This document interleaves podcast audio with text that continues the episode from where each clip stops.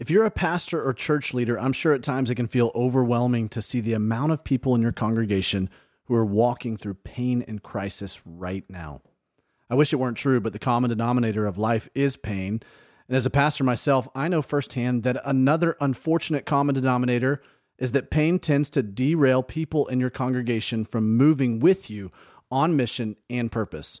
The enemy's tactics have always been to neutralize our God given purpose within the local church, and he frequently uses tragedy and trauma to do it. If you're like most pastors, you probably feel like you don't have the resources, staffing, bandwidth, or curriculum to address all the pain points in your church, which is why we want to bring the Pain to Purpose course to your local congregation.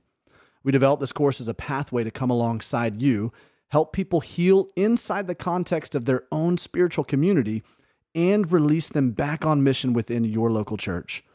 When my late wife Amanda was murdered in 2015, I wish someone had laid out a pathway that was this clear to help me and the members of our congregation move from pain to purpose. After tens of thousands of dollars spent on counseling for me and my staff, hundreds of hours of interviewing others who have walked through pain on this podcast, and dozens of hours of reading and researching everything I could get my hands on, we've finally created that pathway. And we'd love to come alongside you to bring it to your congregation in a way that's extremely affordable. If you're interested in finding out more about the Pain to Purpose course, head over to mypaintopurposeplan.com slash churches. I truly believe and have witnessed it firsthand that what the enemy means for evil, God wants to use to catalyze a renewed and even stronger sense of purpose within the members of your congregation. So again, if you'd like us to partner with you to make that happen, head over to mypaintopurposeplan.com slash churches. That's mypaintopurposeplan.com slash churches. Welcome to the Nothing is Wasted podcast, conversations designed to help you as you live, learn, and lead through pain. And now, the host of the Nothing is Wasted podcast, Davey Blackburn.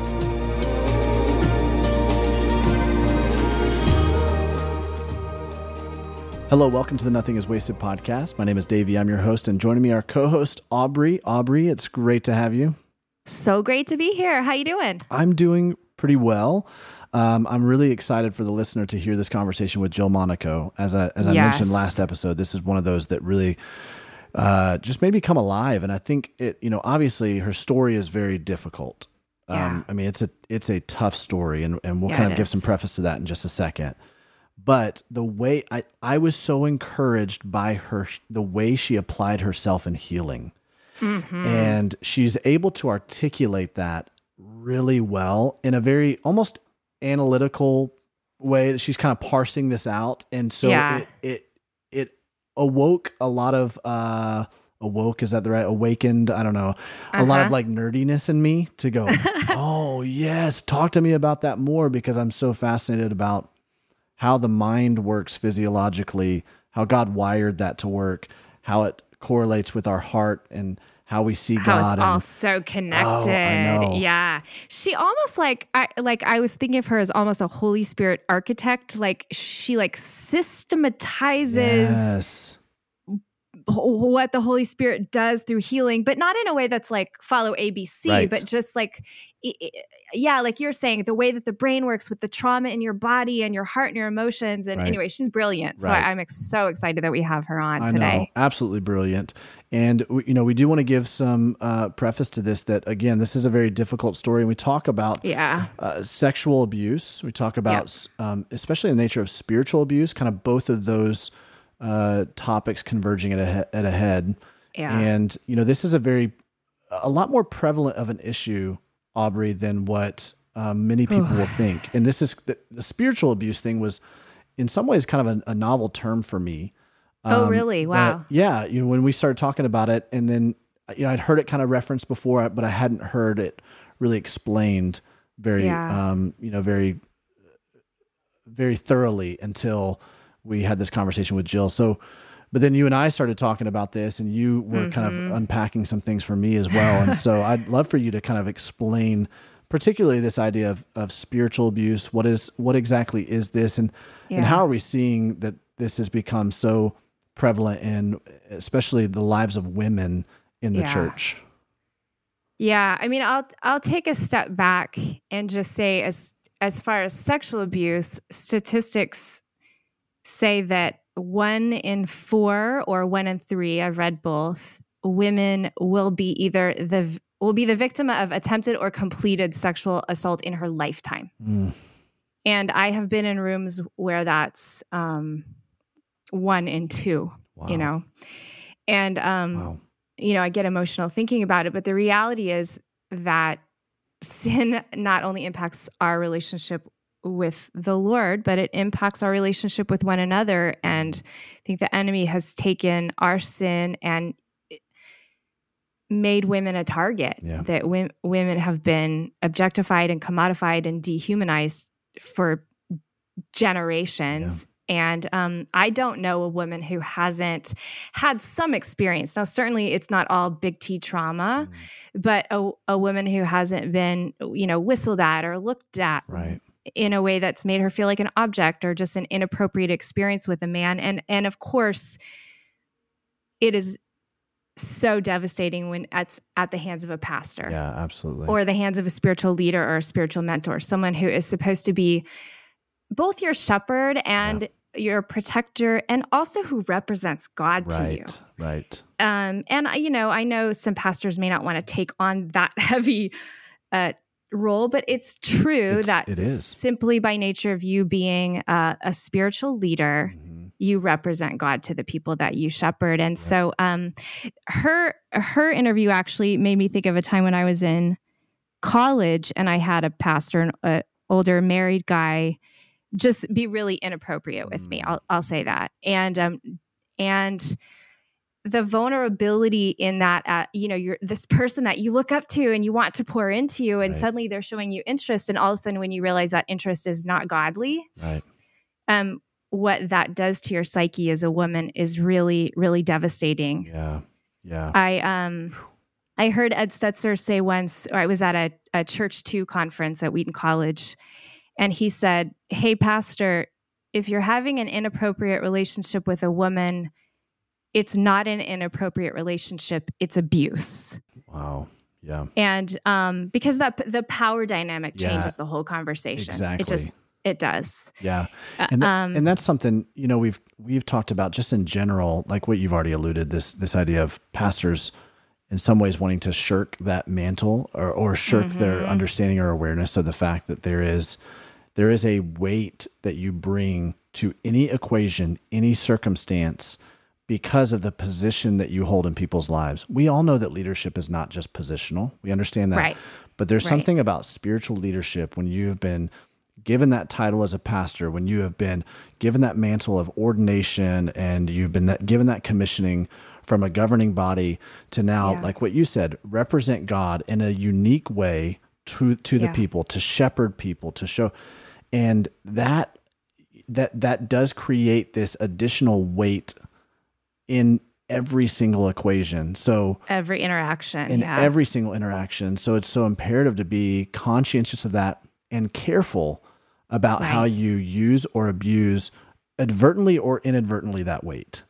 You know, Yeah, I see it just in conversations I have with people where in a moment where I want to just be like, oh, let me just be Davey, like, let me just be Davey, you know, and, Yeah. and not recognizing, wait, no, no, no, I can't just be Davey in this situation because I'm, because I'm, I'm a pastor. I'm their Yeah. pastor. I'm, yeah you know, yeah um, I think too, just for any listener who um, has experienced uh, this abuse or this inappropriate behavior or or assault, especially at the hands of um, a spiritual leader, I was thinking today about um, David's daughter Tamar mm, uh, in in Second Samuel thirteen.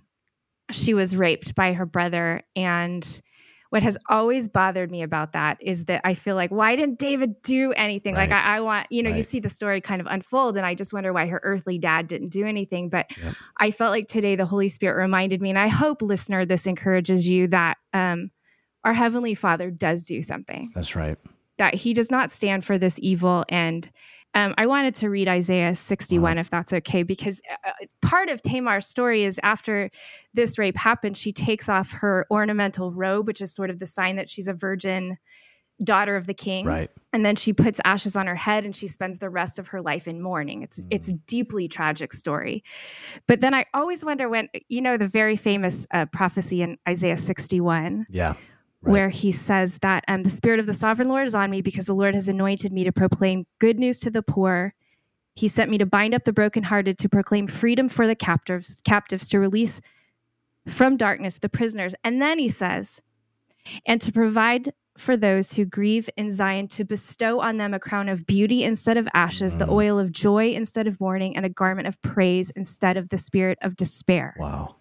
Instead of your shame, you will receive a double portion. Instead wow. of disgrace, you will receive in your inheritance a double portion in your land. Wow. And I always think about Tamar with that. I always imagine that God has removed those ashes from her head and yeah. replaced them with that crown of beauty, that He has replaced that robe with a garment of praise. And so I guess I want to say to the women listening, or really to any listener who has been abused or victimized, that um, the Lord is not done with your story, that He loves right. you deeply, and that He absolutely will enter the pain in your heart. He will remove those ashes yeah. and replace them with a crown of beauty, and He will replace your shame with a garment of His own making. Mm.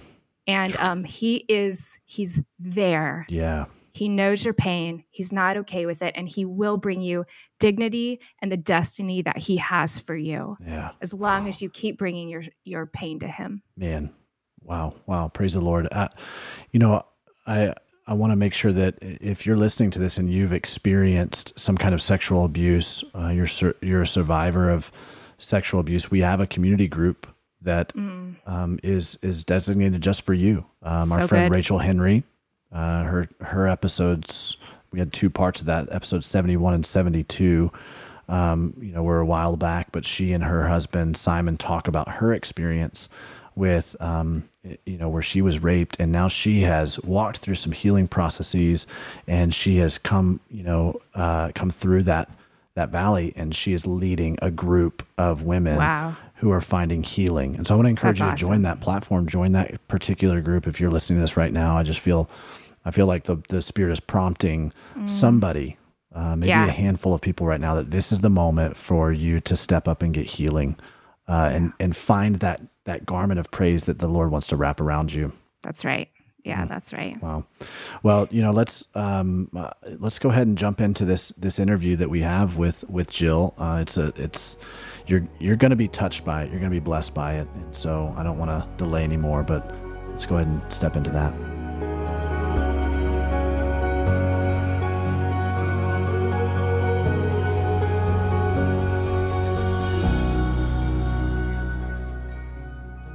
Jill, it's so great to have you on the podcast. Thank you for joining me. Thanks for having me. I'm glad to be here. Well, um, I know that we've got a lot that we can unpack in your story. Um, I've just gotten a little bit of a flyover for that. So I'm not going to waste any time. Uh, I want to dive into it. But first, before we do that, I would love for you to just tell me a little bit about yourself, present day. Where do you live? What do you do? And it'll give our, our listeners some context as to who you are. Sure. Thanks. Uh, well, I live in the Chicago suburbs, and uh, most of my family's out here, but I'm single. I don't have kids. And I started my own ministry, Jill Monaco Ministries, back in 2012.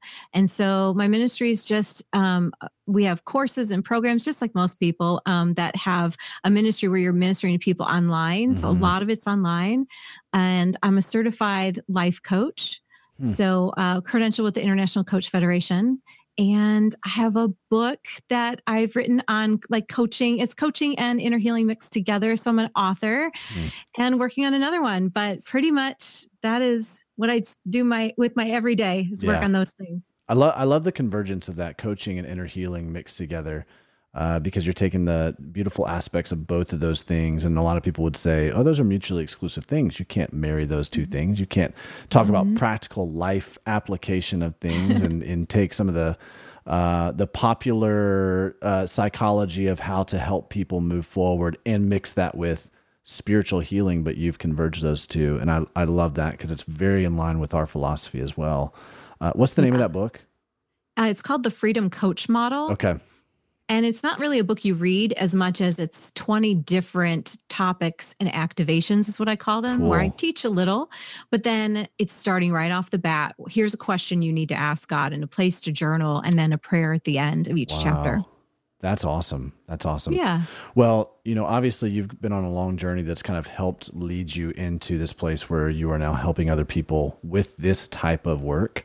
Um, mm-hmm. So why don't you take us back and begin just telling us the the story? Tell us the story of uh, your life and your pain and and the things that that God's brought you through. Yeah. Wow. It's a there are a lot of different pieces to my story. Yeah. Um, really, I grew up Catholic and uh, I had a great family. We were taught to love God, but in in really what's known traditionally is don't sin. You know, and if mm. you do, I saw God as a disciplinary God, and and so my view of God really played into some of the events that happened throughout my life. But mm. the first major thing that um, God has had me work on the rest of my life is when I was just out of seventh grade, I was abused by a priest. Mm. And it was multiple times over the course of an entire summer.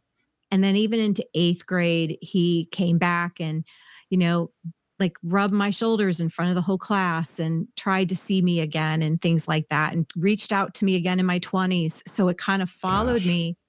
Um, but that event really made me feel um, like there was something wrong with me that mm. I I remember thinking I must have done something I was too attractive that I made this man break his vows and it, mm. there's so much we could talk about even in that and how a mind of a a young woman or a child works um, but because of that event um, there were I didn't tell anybody until I was in my 30s um, because I carried so much shame with that. So I lived, you know, not really um, I loved God as a child. Like I remember praying and getting my guitar out and writing songs to him. Like I really mm. loved him, but I was also afraid of him. So I thought if I am good and obedient, I deserve love. But if I'm disobedient, I that should be distanced. And I don't really know how that mm. got solidified as a child, but it did. And so when I was in college and I walked, you know, in my mind, walked away from all the things the Catholic Church told me to do and I lost my virginity, I thought, that's it. God can't forgive me. He's mad at me. He'll never forgive me for this. And so I just lived a life like the world would. Uh, and I was also, I was a musical theater degree. That was my degree. So I traveled the country um, singing and dancing. And so I was in that industry, which yeah. I loved. Um, but it also had a lot of unhealthy um, spirituality views. And mm. um, long story short, I ended up marrying a choreographer, and uh, he was emotionally abusive. So I chose someone that aligned with what I believed about myself. Mm. And I cheated on him. So there's, it's not all on him, but I did and um, confessed that, but then got divorced. And it was a few years after that that I um, that I I remember I was acting in Chicago and um, I was a full time working actor. I was really blessed, and the strike happened for the unions, and I was SAG and AFTRA and still am. But uh, and I needed a job. I was just like, what am I going to do? Mm. And I remember the street I was driving, and I said, Lord, I don't know why I prayed this, but I said, Lord. I am so tired about thinking, am I skinny enough? Do I have the right song? It's all about me all the time. Can I serve you five minutes from my home? Like mm. crazy prayer. Yeah. Um, and this is part of my testimony, but the Lord ended up, I started going to this little church. And after a series of events, they asked me to be on staff to arrange the worship music and direct the mm. dramas. Mm. And I am not saved. Like I am sleeping with my boyfriend. I am just not like doing anything right. And uh and but I'm hearing the bridge illustration and I don't really understand it. Mm-hmm. and um eventually they asked me to lead worship. And I knew by that time my heart had been convicted. I'm like, I can't do that. That's I, I really still loved God. I just didn't know how to follow him. Yeah. And so home alone, I gave my life to the Lord and I just you know no one led me in a prayer but i just did what was instinctual which is god i i want to i want to live for you and i know mm. you're good i just don't know how to stop sinning so if you'll help me i'll dedicate my life to you mm. And so that kind of led into other things that happened and repeated. I was on staff at different churches and um, ministries, and I had repeated experiences with senior pastors and um, other p- people who were inappropriate with me. The senior pastor at that church made advances I told the elder board, he admitted it. Um, I mean, but it was still a trauma again. Right. Or my first job in the church Right. was so reflective of what happened to me in childhood. And that's when I finally told my parents. Mm. Um, and so then the, really the overarching story of how God led me to where I'm at today and coaching and having my own ministry. I had um, other jobs that uh, that I did it in between then and now, but one took me to Texas and um, I got involved with Gateway Church Mm. and I just found inner healing. They call it their freedom ministry. And I was so ministered to, and there were light bulbs every time. I was just so hungry to know who God was Wow.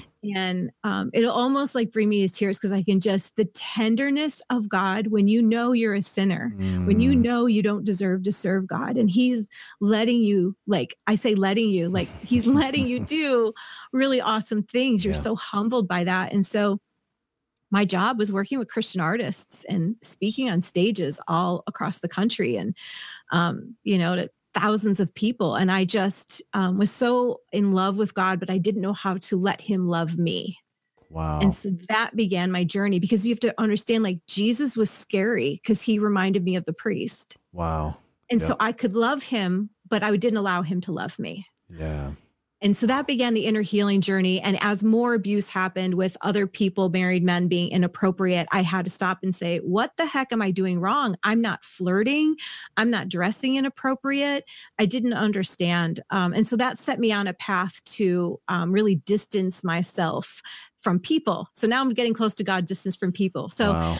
it's a long story, but God has eventually brought me to this place where, after so much, um, some encounters with Him, Yeah. honestly, like precious time with God, that now I want to help other people find out what's limiting them from living the full life, whether it's with God or with each other or even loving themselves. Wow. Well, I know you you just said it's a long story. These are some things Yeah. that I want to start to unravel a little bit, and I'd love for you to kind of help us uh, understand some of this because this is this is really um, it's fascinating when you as you sit and you talk about this because some of the questions that you asked yourself are questions that I'm curious about now as well. Uh, and so uh, uh, let's start with you know as a child you've been abused by this priest and you, you said that you began to think you began to have this belief that you did something wrong. And and you connected it to kind of the the the shaping of the child the mind of a child talk Yeah. unpack that a little bit talk to me about what you've learned kind of happened uh, in your y- young mind um, in your young heart a- after this traumatic exp- and multiple traumatic experiences with this priest Yeah. Um, so I've learned a little bit since I've gone through counseling and therapy. Uh, a lot of it got unpacked, to be honest with you, only a couple years ago when I, so I had admitted to people it happened, yeah but I still carried the belief that I did something wrong. So Yeah. when I reported him to the police a couple years ago and he admitted it and there was an investigation, he was to remove from ministry. There was something about that that Well, uh, having a pause for a second. You, so, Sure. for how many years did you carry this before reporting it to the police? um 30 something years Wow. Yeah i was i mean i'll give away my age right i was Yeah, I was gonna say. I, mean, I just asked that question. I'm like, oh no, I just No, that's asked okay, I don't essentially mind. your age. i'm trying to do the math. My mom always told me that was taboo for. you're fine Uh, i'm trying to think of the age like i was 12ish 13 when it happened Yeah, and wow. i'm 52 now so but i didn't tell anyone until i was 50 wow. and that was the year that i lost the right to um, make any kind of case because the statute of limitations ran out that same year which was Wow. really frustrating Okay, we're gonna come back to that in a second because I'm sure that there's a God thing and all of that right there. I can just kind of sense it. Okay, all right. Yes. So yeah, back to what you were saying. So you reported this. You're you're discovering this the past couple of years. Um, Yeah. What did you begin to uncover? what you asked about like in the mind of a child what i came to understand is children are self-centered and so they only think about themselves and it's just the brain hasn't finished developing yet so it's all about them and so when you carry into adulthood the mind of a child you're still thinking it's all about me what did i do wrong Mm, um, the other thing I learned is that um, children who are abused and especially repeatedly abused, our brains wire itself to um, not find certain things dangerous anymore because if it's dangerous, you live in this constant state of trauma. Mm. And so I numbed it and suppressed it because I knew it had happened, but to relive it your mind can't tell the difference between something happening for real and if you think upon it it's like it's happening all over again. Yeah. So the way that we protect ourselves is not to dwell on it again. Um, wow. I think of how God says to renew our minds. Like truly, we need to create new neural pathways in our brain of the way that we think. Yep. Um, but probably the biggest revelation that my my counselor helped me see, and when it came to the repeated patterns, was that because of that event, I didn't see the early warning signs in other situations and people. Mm. And so I had learned to self protect um, by not being transparent, not wanting to get in trouble ever, yeah. because that was just too dangerous. And so those childhood wounds, most people, when you have bad experiences, you outgrow it. But when it's sexual trauma, um, it's so tied to your identity and your brain being wired that I just, instead of I did a bad thing, it was I was bad. Yeah. Mm-hmm. And wow. instead of it being his fault, 100% his responsibility and fault, I thought I had a part in it. Mm.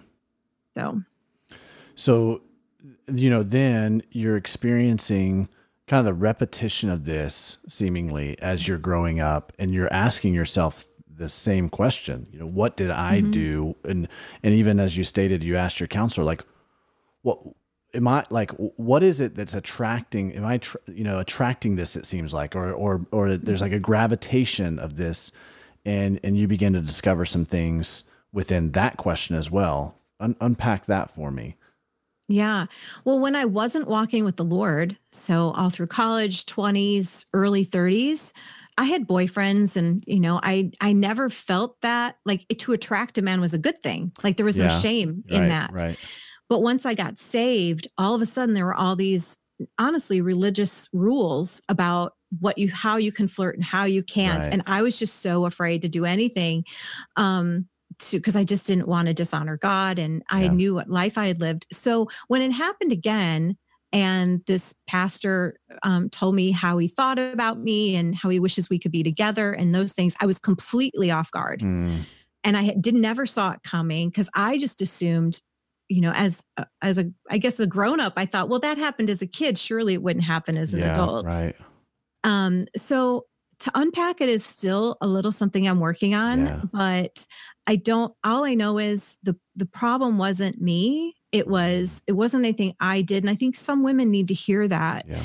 because it's not that you've done anything wrong or you dress too sexy or any of those things it's truly that you didn't see the early warning signs where other women do so mm. now that I look back on it, there were things that that pastor was doing or another man that happened later even when I was at Gateway. Not he wasn't on staff at Gateway, he was a leader there that I I discounted them. I always give mm. people the benefit of the doubt right, right. and believe the best. And those right. are good qualities that we don't want to lose. Right. Um, and it's not even about boundaries, but other women notice those things and even men notice yeah. those things. Yeah. Well, yeah, you're right. You don't want to walk through life and you don't want to walk through ministry cold, calloused, closed off mm-hmm. to uh, warm relationships with brothers and sisters in yeah. Christ. Like, you know, if in a perfect world, you would think, hey, we can interact with each other and give each other the benefit of the doubt. And unfortunately, we don't live in a perfect world, even in ministry context, even in faith yeah. context. And so, yeah. you know, what it sounds like you're saying is that whereas other women who may have been more cynical, skeptical, you know, uh, maybe maybe even a little bit more. Uh, I don't want to say I don't I don't know if this is the right word, but discerning. I say that because my mm-hmm. discernment meter is really off. Like I'm the same way as you. I give people the mm-hmm. benefit of the doubt over, and my wife's like, "Yeah, uh, that's a little bit of a red flag right there."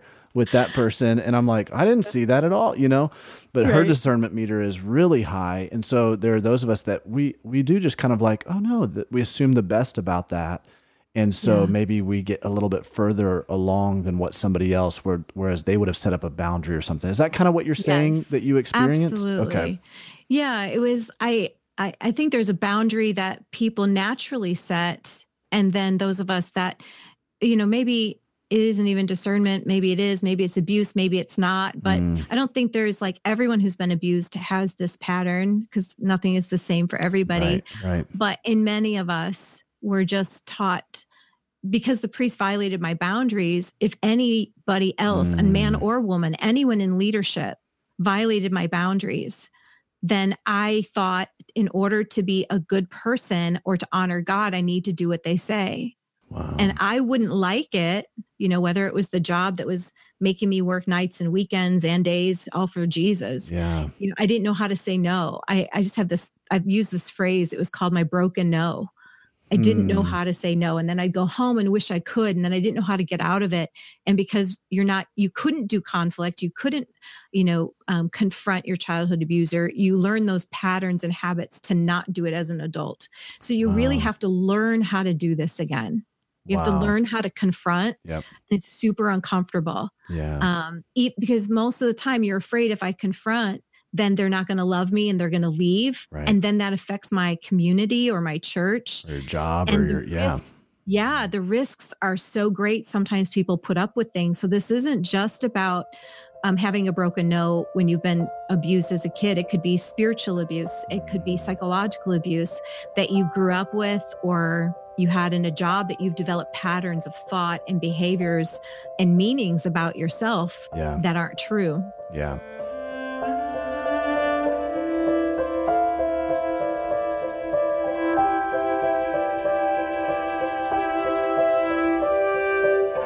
This interview, like most on our podcast, is filled with pain that eventually led to purpose, but only after intentional recovery. Oftentimes, we mention counseling as a resource that we recommend to use as a part of any recovery process. I can't even begin to tell you how valuable Christian counseling has been for me as I learned to navigate the loss of my late wife, Amanda. And since then, it has proved just as beneficial for Christy and I as we're learning to create healthy and healing rhythms for our life. Christy and I have decided in the wake of COVID 19 to try another type of counseling that doesn't involve in person meetings. So we have partnered with an incredible online worldwide organization who is sponsoring this podcast, Faithful Counseling. They provide virtual counseling with licensed therapists who are certified by their state's boards to provide therapy and counseling. Faithful Counseling is designed as a solution for people seeking traditional mental health counseling who would prefer hearing from the perspective of a Christian. If you are seeking a mental health professional who is a practicing believer, faithful counseling may be a great option for you. Once you are matched with a counselor, in 24 hours or less, you can connect with them anytime via your computer, tablet, or mobile device through video calls, phone calls, or even text messaging. They also have weekly groupinar sessions where members can learn in a group environment with a counselor about various topics that we all face. Just to clarify, Faithful Counseling is not a crisis line, but it can be an incredible resource during your healing journey. Faithful Counseling costs $65 per week, and financial aid is available to those who qualify. You can apply for that aid during the sign-up process. To learn more, go to faithfulcounseling.com slash nothing is wasted. If you sign up through that link only, you will receive 10% off of your first month of counseling for being a part of the Nothing is Wasted family. Again, that's faithfulcounseling.com slash nothing is wasted. And now back to our interview.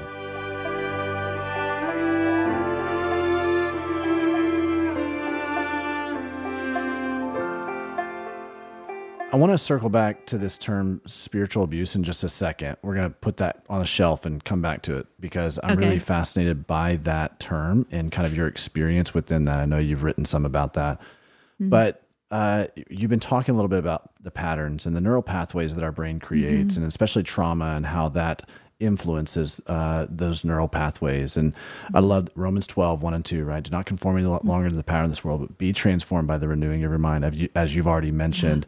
Mm-hmm. My question is, is, you know, we all, we all kind of have, if you've grown up in church, we know that, we hear that. Right now, there's a lot of conversation about this actual changing of your mind and actually changing the the structure of your brain uh, because of the spiritual activity that you're stepping into.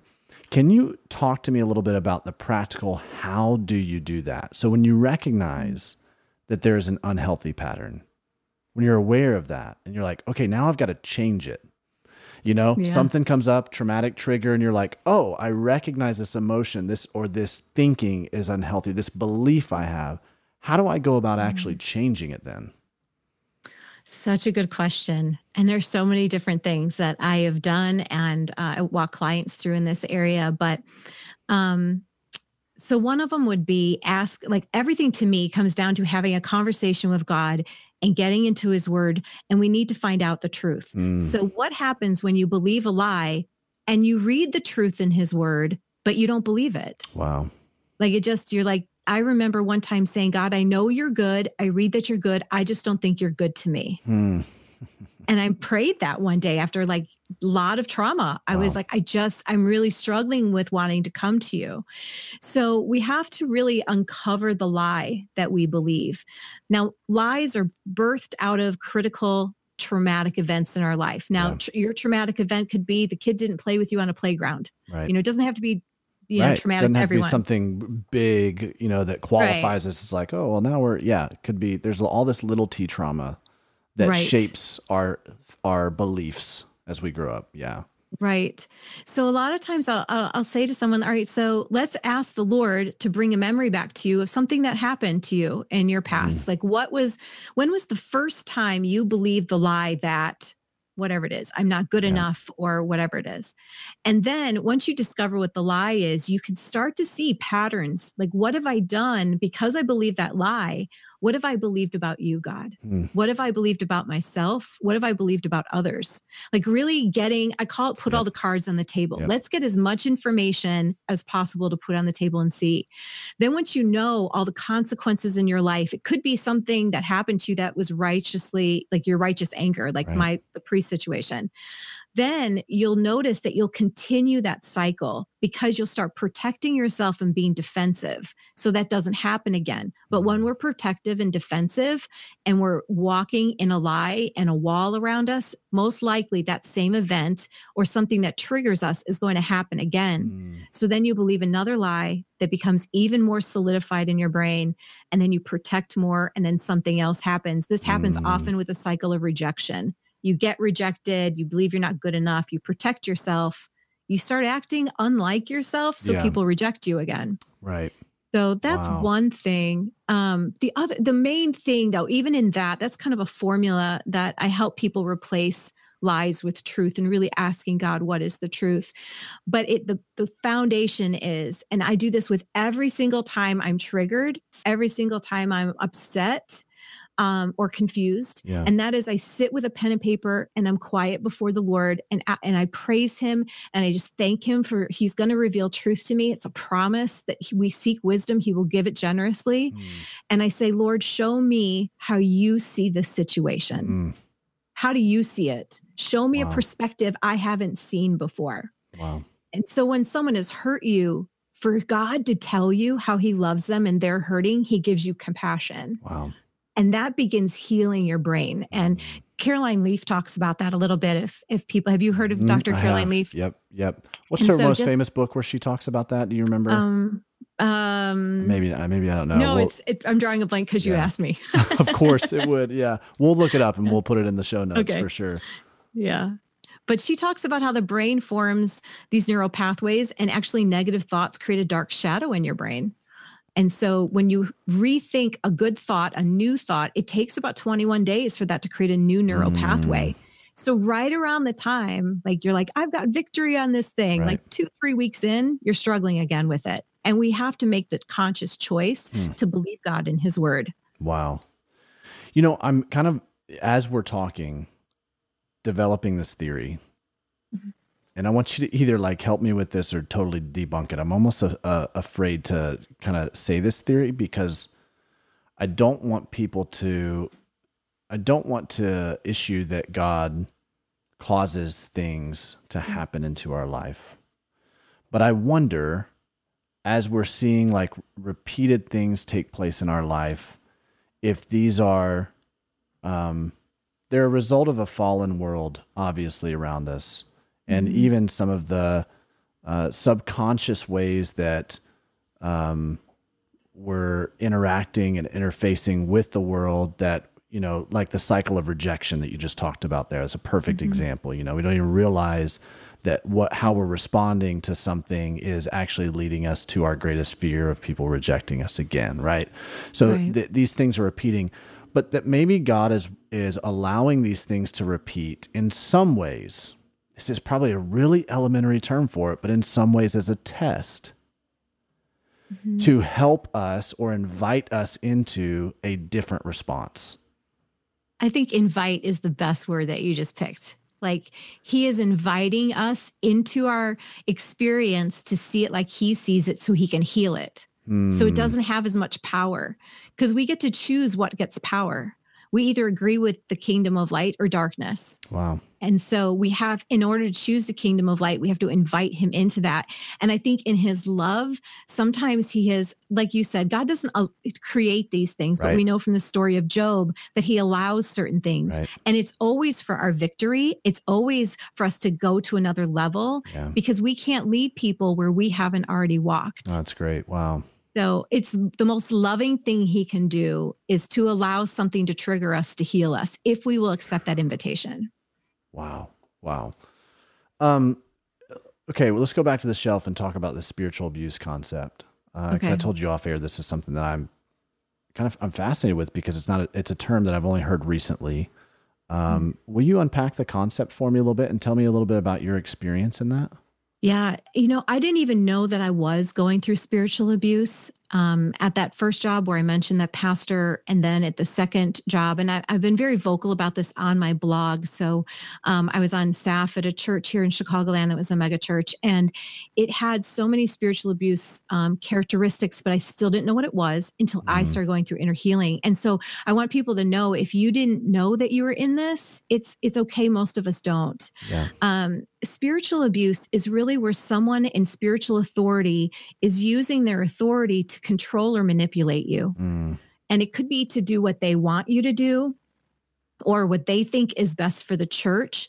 So, uh, this is where a lot of narcissists in leadership end up in this spiritual abuse cycle. So, they're very closely tied. Um, I wrote a blog post called The 25 Signs of Spiritual Abuse. And um, I'm just because I can't remember them off the cuff as well. I'll just read a few. Um, spiritually abusive leaders twist the truth to make themselves look better, and you end up questioning yourself, like, did I hear them right? Um, and, and so there's there's a lot of that kind of gaslighting that yeah, goes on in a spiritually abusive situation. Right. Um, they will. Um, you'll notice that respect is like you're supposed to respect them right away. They don't have to earn it; they They're demand it. it. Yeah. Hmm. Yeah, it's it's really about manipulation and control for them. So they'll say things like you can't uh you can't leave this church. God hasn't released you yet. Mm. Or yeah, um, so they'll um, use a spiritual uh, concept, kind of yes. hover that or lord that over you um in order to control. Wow. Right. And if we think about how the Lord is, yeah. like he's like he doesn't stop us from sinning by shaming us or right. threatening us. Right. He loves us. I yeah. don't sin because he loves me, not because he threatened me. Yeah. Right. Right. Because we're drawn. He, he his love influences us, right? Yes. His kindness leads us to repentance, as scripture talks Absolutely. about. So we're drawn to his leadership and we're drawn to mm-hmm. his direction, his commands, and to be obedient mm-hmm. to those, um, which is mm-hmm. the antithesis of what you're describing as, you know, uh, someone who is a, a spiritual abuser. Yeah. They'll wow. take scripture and twist it is really like a basic yeah. and you, you don't know that you're you don't know what's happening at first. Yeah. I can spot it now. You know, when someone twists something, I'm like, oh, all yeah. right. But we can also have compassion because what happened to them that made them that way? Mm. How did they mm. grow up? What experiences they have? Who taught them that was an okay way to do leadership? So yeah. even though I talk about spiritual abuse or even the physical abuse, it really comes down to God, show me that situation like you see it mm. and help me to forgive and heal because we will let God use that for good. Like your podcast, like don't let mm-hmm. anything be wasted right. from that experience. Wow. Wow. You, you said a phrase uh, as you were sharing your story, and I thought it was really intriguing. I'd love for you to kind of dive into a little bit that um, it goes back to kind of this, this, um, idea that you were questioning about, you know, am I am I attracting this into my life? Am I but you said something like I I aligned uh I I surrounded myself with people who aligned with what I believed about myself. Mm. Can I can you unpack that a little bit? Ex, you know, explain what you mean by that, and then you know talk about you know what what's the danger of of that and and and believing the wrong things or falsehoods about ourselves.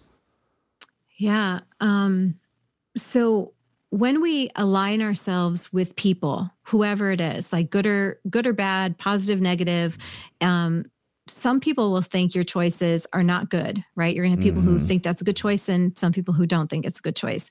So we're always aligning. It's important to know we align ourselves with something. Yeah. So even today, we've all aligned ourselves with people, political beliefs, music, whatever. We've aligned ourselves. Right. So we have to look at what is the fruit of that alignment.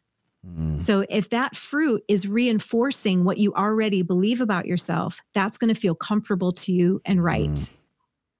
So if you are and so to break out of that is very difficult because what you believe is often so rooted and grounded that it's very hard to change your beliefs. So I think the best thing we can do is question, be like the Bereans and do research and investigate and question your thoughts and bring them before the Lord. Um, so I attracted, I always say you attract what you are and you give away what you have. Hmm. Say so that again. I, you attract what you are wow. and you give away what you have. wow. So I attracted people around me in my circle that also believed certain things that I believed. I needed to dress different. I was too pretty. I was too pretty to be in ministry. I was tempting to married men. I wasn't allowed to be around married men. And so, and then look what happened with that pastor. So in that first church, I was shamed for who I was. I already felt that way about myself. Even if I wouldn't have verbalized it that way, I wouldn't have stayed if I disagreed. Mm. If I don't believe that's true, I am out of that church. Yeah. I am out of that community. That's not okay to talk about me that way because that's not true about me. Mm. So we have to know who we are in Christ. This is why identity in Christ is so important. So right. we can recognize those unhealthy places because Wow. you'll replicate what you believe about yourself and God. Right. Um, you you just thrown out this uh this people uh not people group a collective of people the Bereans right you just ta- Yeah. you just kind of threw it out there arbitrarily I Uh, did. and you know I, I in studying I've That's all I know. Don't ask me more. oh come on I want you to I want you to help me understand it because it was really Okay. cool what you said you, you know the Bereans questioned their thoughts that's kind of what Mm-hmm. characterizes them or marks them um, can you explain any more about that I'm sorry if I'm putting you on the spot No, but That's okay. I just love the verse that says, be like the Bereans. Like they didn't Mm. just believe what was said about Jesus or, you know, the Jesus movement at Yeah. that time. Like they really wanted to search it out. They wanted to understand it. Um, so it wasn't just, I, and I think they're, we're all wired differently. There's some of us that are very logical and left brain and we go with what we hear and um but then you want to investigate and there's other people that are feelers and you just you like you Right. feel it so Right. it must be true so i love the bereans that they really wanted to search it out and they asked questions yeah uh so That's great. Well, you just threw in another component to this whole thing, the the emotions. Where do where do our emotions? We've talked a lot about our mind, our thoughts, our beliefs and how we change those. Where our emotions play in with all of this. Yeah, I have um a, a thing on my website that's free for it's called Living Free. Anybody can get it. And it comes with a workbook. It's an hour class on this exact thing, on how our thoughts and our beliefs are so tied, are, are sorry, our thoughts and our emotions are so tied together that they form our beliefs. So I always say our emotionals, our emotions are great informers, but they're terrible drivers. Yeah, it's great. Right. And so um, they can inform us a lot about what's going on. That's where we get triggered, but it can also be good things, right? Yep. Joy and happiness, Yep. and it informs us, but it's not the entire reality. God gave us emotions because He wants us to feel what He feels, whether Yeah. it's joy or sorrow. So it connects us to God, and it's so good. But our thoughts can run rampant based on our emotions. If they're not, um, if, if we're just not submitting our thoughts to Christ, then whatever we feel we can think is true. Mm. And it's not either or, it's both that like manage each other. Right. Wow, it's so good. Um, so now you're helping a lot of people with this, you know, concept, like you said, coaching and inner healing mix, and you, you do a lot of coaching with people. How, I'm I'm curious how doing this, because you also said I'm still unpacking some of the trauma and and how that has Yeah. affected me. Um, mm-hmm. And and I love the fact that those two things aren't mutually exclusive. You know, that's one of the things we're continually espousing on this podcast is, hey, you are a wounded healer. Yeah. Right. As you are as you are recovering from your own woundedness, you can mm-hmm. help other people. And in fact, one of the things that we continually say is it actually helps to, I don't know if expedite is the right word, but it is a catalyst for components of your healing to help other people turning it, it around, is. right? How have you seen that true of your life as you're helping other people? Yeah, there was there was a time where I was really struggling right around the time where I was reporting the priest and I had so much anxiety that I went to the doctor. I mean, I was I'd wake up with fear in the middle mm. of the mm. night and I knew logically in my thoughts I'm like I shouldn't have this anxiety. There's nothing wrong.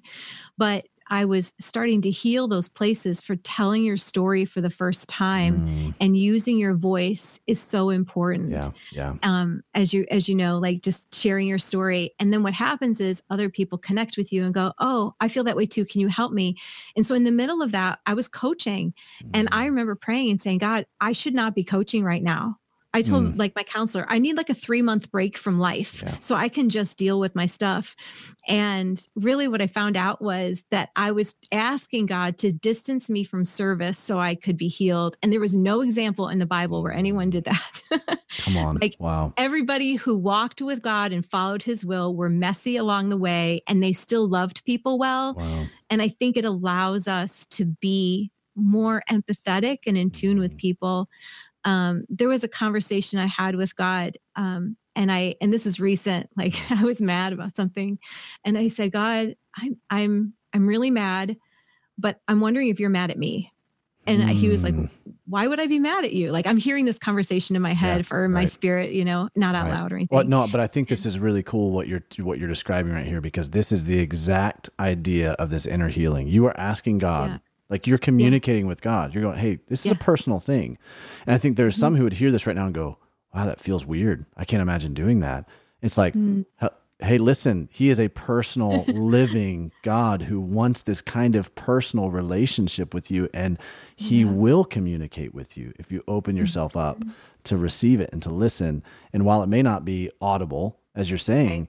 there is this impression, this impression of the Holy Spirit that is happening I love that. I think that's so powerful. Just to, I love how you just kind of like flip. Well, I'm having this conversation with God, and it's just, but it shows it so it's become so natural to you. It is. And I just wanted to stop and highlight that for other people. Like, hey, this is what it needs to be for us guys.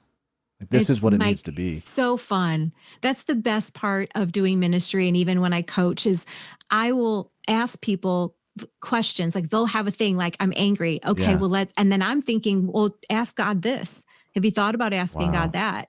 And then they're just quiet. And I'm it's usually the first thing that comes to mind. Wow. Like you don't want to overthink it. And if it's not God, we're not going to worry about it. Yeah. If it doesn't align yeah. with his word, it's not God. There you go. That's but, it. But let's let's just play. Let's see yeah. what comes out of this. And every single time people have like tears, they're like, wow. oh, and God heals them in that conversation. And so in wow. this anger conversation with the Lord, um, he was like, I, what I felt him saying was, well, if you weren't bothered by this, I'd be concerned. Wow. And I was like, oh.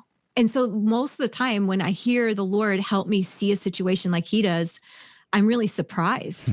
and because I'm like, I was not that smart to come up with that. Wow. And I said to him, honestly, I was like, well, I want to pass the test. I want to do well. I want to be qualified. Wait, you know, like, I'm sorry. Did I like, I triggered you with asking that test question earlier then? you did. Cause I'm like, ah, I've been there. We do. We feel tested yeah, when it's uncomfortable. Yeah, yeah, right. Right. Um, and I wonder what would happen if we, instead of seeing these things like tests, we saw them like what you said as invitations. Yeah, it exactly. Shifts the whole, I don't want to go to God to, I want to go with God to exactly. God. Yeah. And I also heard somebody say the other day that the, that testing for us, especially in Western culture, is pass or fail. We always think yeah. that. That's how we align yes. ourselves with tests. We're like, well, I either passed it or I failed it. And so we feel shame if we bring that into the spiritual realm. We go, well, God tested me. Because scripture says, right? Mm. He told the Israelites, I brought you through the wilderness to test you, to know what was in your hearts, right? Well, yeah. so it's in there. There's something to testing that happens in our lives, but it's not pass or fail. The yeah. Eastern mind was not, it was not a pass or fail. It was a revelation. Yeah. It was to draw right. out what was in our hearts so that, uh, so that God could know, even though he already knows what's in our hearts, but more importantly, so that we could know and we can right. know how far we've come on the journey We could see the Yeah. progress that has been made because of Right. these different instances where we're where we're seeing transformation happen in our life. So it's not pass or fail, you know. When I think about that, I'm like, true. well, it's that's a that's a different uh, perspective on testing, It is. you know. It it is. And I'm I, I had a friend once say, Why do you why are you welcoming God to like, you know, refine you? I'm like, Well, because I wanna I really want to be everything God wants me to be. And Yeah. so then I stopped praying that because it brought some challenging things. Oh, But, well, I, and I, um, so I've interrupted you multiple times okay. as you're trying to tell this like anger story. Um, you That's just keep okay. bringing up all these insightful things. I'm like, hold on a second, this is amazing. Okay, all right. So That's all this right. anger story, you're like, I want to pass the test, and then I want to pass the test and I, you know, I want to grow as a leader. I just, I still have, this is where I'm talking about like, we still have those little old childhood wounds Yeah. coming up. This was 100% what I believed about myself is so revealed in this. In that moment, me being angry, I thought it was wrong to be angry. Mm, So that's been something because I couldn't be angry at the priest. And so I've carried that on where mm, anger is wrong to me.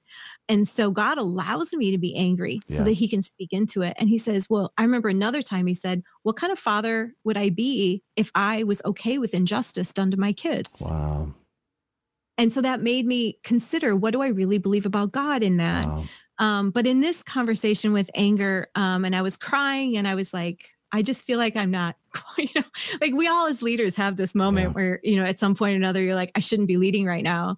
And the Lord said to me, tenderness and tears does not mean you're a bad leader wow, and, um, or a weak leader is the, was the phrase wow. and it made me embrace my tenderness and embrace my tears and say that is okay. And i wasn't really taught that in leadership in every organization i was with.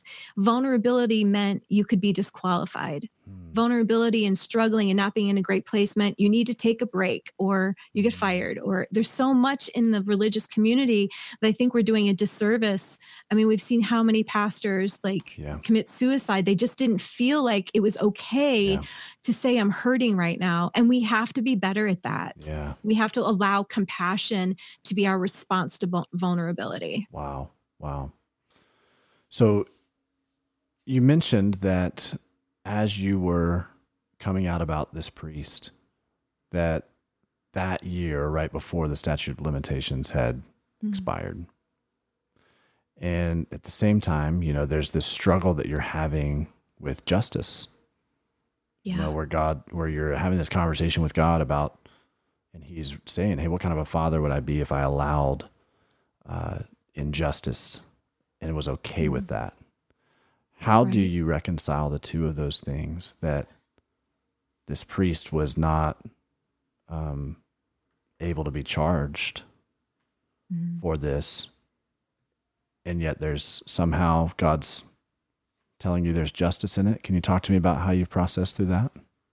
I think i'm still processing through it um, in the beginning, in the beginning, when I went to the police, I was driving in my car to the police department to report him. I had praise music on and I was Yeah. thanking God for giving me courage and strength. Then, as time went on, and he admitted it, every single time I got a call from the police up into the you can't, we can't file, we can't prosecute because the statute of limitations. Up until then, I was 100% believing God was giving me strength for justice. Then, when I found out for some reason, I at that moment when when justice couldn't be enacted in the way I thought justice needed to be done, then I got mad. Mm. And that revealed a lot about my thoughts about what I thought God's justice would be. Mm. I don't know what God's justice is going to be for him. So, what I've really turned my heart to is there's a pray and release. You can pray for someone and then release it. You don't have to pray for them forever, the ones that have Mm. offended you. But for me right now, what that looks like is really, truly believing that justice will come in whatever form God wants it to be. There's been other victims that read my blog and have come to me to tell them that they suffered under his hand too. Mm. And so justice has looked like justice for other people, for them getting their voice Wow. to be able to share their abuse for the first time and be healed um, by someone who just listened to their story. Wow. So we don't understand God's justice. I'm sure I would love for God to to heal him, but I also believe justice doesn't mean he gets to be restored to a previous position of leadership. Right. Right. I mean, it just once you've c- crossed the line of hurting someone else, God Right. protects the sheep. Yeah. So Yeah, those things can be mutually exclusive. That someone can be fully Right. healed and restored as a person, but not uh, Right. in a position, um, in a place of influence and leadership. Absolutely. Um, You know, it's it's interesting uh, because you know with our story, I wrestle a lot with the idea of justice and forgiveness, and Mhm. and sometimes I wonder if the justice that that in some situations that God chooses to um, to uh, lay lay down in someone's life is actually a a true broken brokenness and con- and contrition for Mhm. their uh, for their wrongdoing, like a true repentant spirit. And what happens when they never are? Yeah, Like, what that's I know when they never are. It's like where does that justice come in? You know, but I wonder sometimes we think justice equals punishment. Oftentimes, Yeah. that's what we we tend to equate the two, and that's Yeah. not necessarily they're not necessarily the same thing. Right. You know, um, that like it's just hard to leave it up to the Lord, isn't it? yeah it's Yeah. it's hard to just let go of that because your pain is really attached to it. mm, big time. So if we can heal our pain, then we can let go of the tie that makes us think we know what justice for that person needs to look like. Right. Right. So I guess without even having any kind of resolution to that question, you know, we can just kind of say, well, we may not know what justice looks like on Right. you know, we think we have an idea in the worldly uh through our worldly eyes what justice looks like, right? We have Right. we have we have we have law, we have due process, we have all of these things that we have a concept for justice, but but God's kingdom justice might be different Yes. and uh, we're not real sure what that looks like. Wow. yeah. Hmm. It's a hard thing. It's a real thing. Yeah. I, I I don't want to make anyone think that I think there's a lot of platitudes that are given out like, well, you just need to love and you need to forgive. yeah. And what happens when that doesn't work? yeah. Does that mean you're a bad Christian? Mm-mm. Why would you take more abuse upon what you've already been given for the hand? Maybe you're just human. yeah. That's wow. That's good. Wow, man.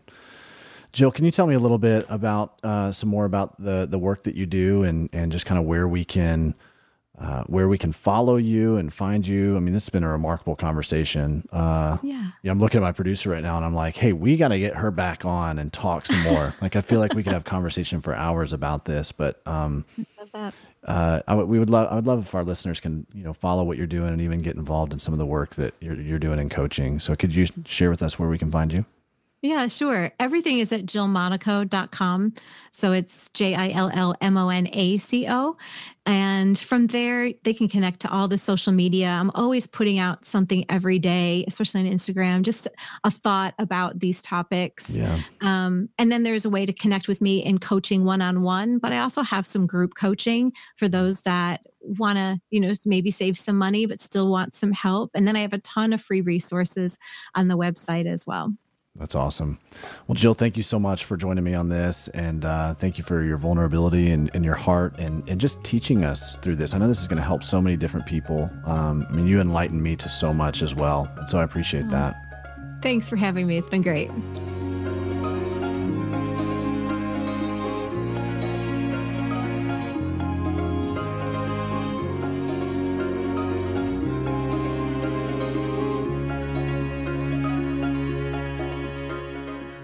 Hey, that was such a great mm-hmm. interview. Oh, I just love it. By the way, that song was from our favorite, Sleeping at Last. That's right. Love him. love him. Love the music that he brings to Nothing is Wasted. Oh, If you liked that interview, if you liked any of our other episodes, if they meant something to you, go on iTunes and rate and review. That means so much to us and Yeah. helps us keep crafting a great show for you. It does. And if you haven't seen our uh, fairly new platform, the stories platform, nothingiswasted.com slash stories, you can go and read other stories of redemption, of healing, of people walking through their valley and navigating it. It's just another way we want to help you live, learn, and lead through your pain. You can also submit your story. We would love to hear your story. It's one of our favorite things to hear people's stories. Uh, we also think it's part of your healing journey to be able to tell your story.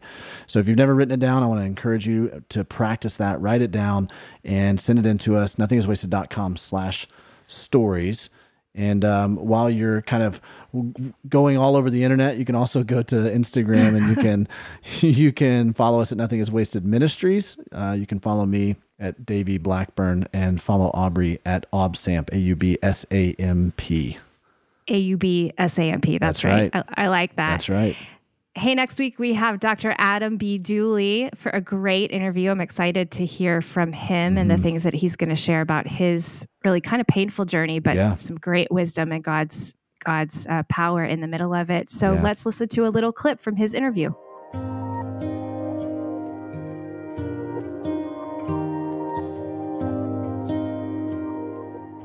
my wife and my two sons that's that's all the children we had then we had just gotten back from vacation and um, got in late on a saturday. My oldest son carson was unusually lethargic. Uh, he did not have the energy of a typical three-year-old and he had an unusual rash from his chin down to his collarbone. Unusual in that it was bright red, but it was completely smooth to the touch. And so uh, we got up the next morning, Sunday morning. I was headed off to church like I always uh, do. And uh, my wife said, You know, I'm not going to join you today. I think I need to take Carson to the pediatrician. And so she did. I, I went off to preach, and uh, she took him to the uh, doctor's office. And when I came out of the service, I had a text message from her that just said, Hey, they're running some tests. I think you better come.